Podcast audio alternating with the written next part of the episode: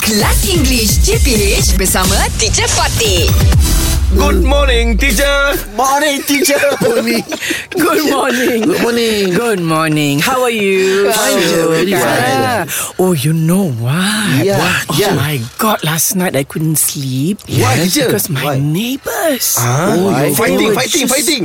Yeah, they were just going hammer and tongs. What? What? Hammer stong Hammer and tongs. Ah, Oh, fighting, he use fighting. Hammer while you Ha. stong No It's That- not that tong Ah, no. Oh. Hammer and tongs is an idiom for they were arguing Oh. loudly. Bertekak Bertekak. Bertekak Husband and wife yes. So it's um Couple? I think they no, I think they're just uh roommate Laki orang housemate. Oh, housemate. Oh. Housemate. Oh, ah, Tak ada laki orang Dia teacher Yeah, dia- Man Pengacau or woman, teacher? But, uh, bo- two, gu- uh, three guys. Three guys teacher. yeah, three guys. Three guys one woman So I think no, no, three guys. So I think they were angry about something. So the idiom for hammer and tongs is Okay Hammer and tong hammer arguing, and tongs. arguing at loudness. Very loudly. Very loudly. Yeah, okay. Yes. Try and give me a sentence with that idiom. Ah, Hammer and tong Ha. Hammer and tong right Ah, teacher hammer and tongs. Hammer and tong Yeah. Tongs. Sukri, you are hammer and tongs about my business. Can I try, teacher? Can I try? But I tried. Okay, I try. eh? Okay, you go. You Shoot and shoot it. Ah. Thank you very much. Wait lah, do Because lah. your hammer and tongue, uh-huh. we made our project today. Ish, how, ah? Nonsense! yeah ke? no, no, hammer tongs is just to describe a situation. Okay, Okay, me teacher. Ah, okay, try. go go Shukri.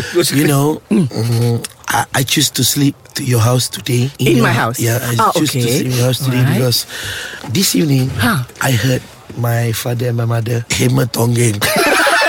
hammer, hammer and tong. No.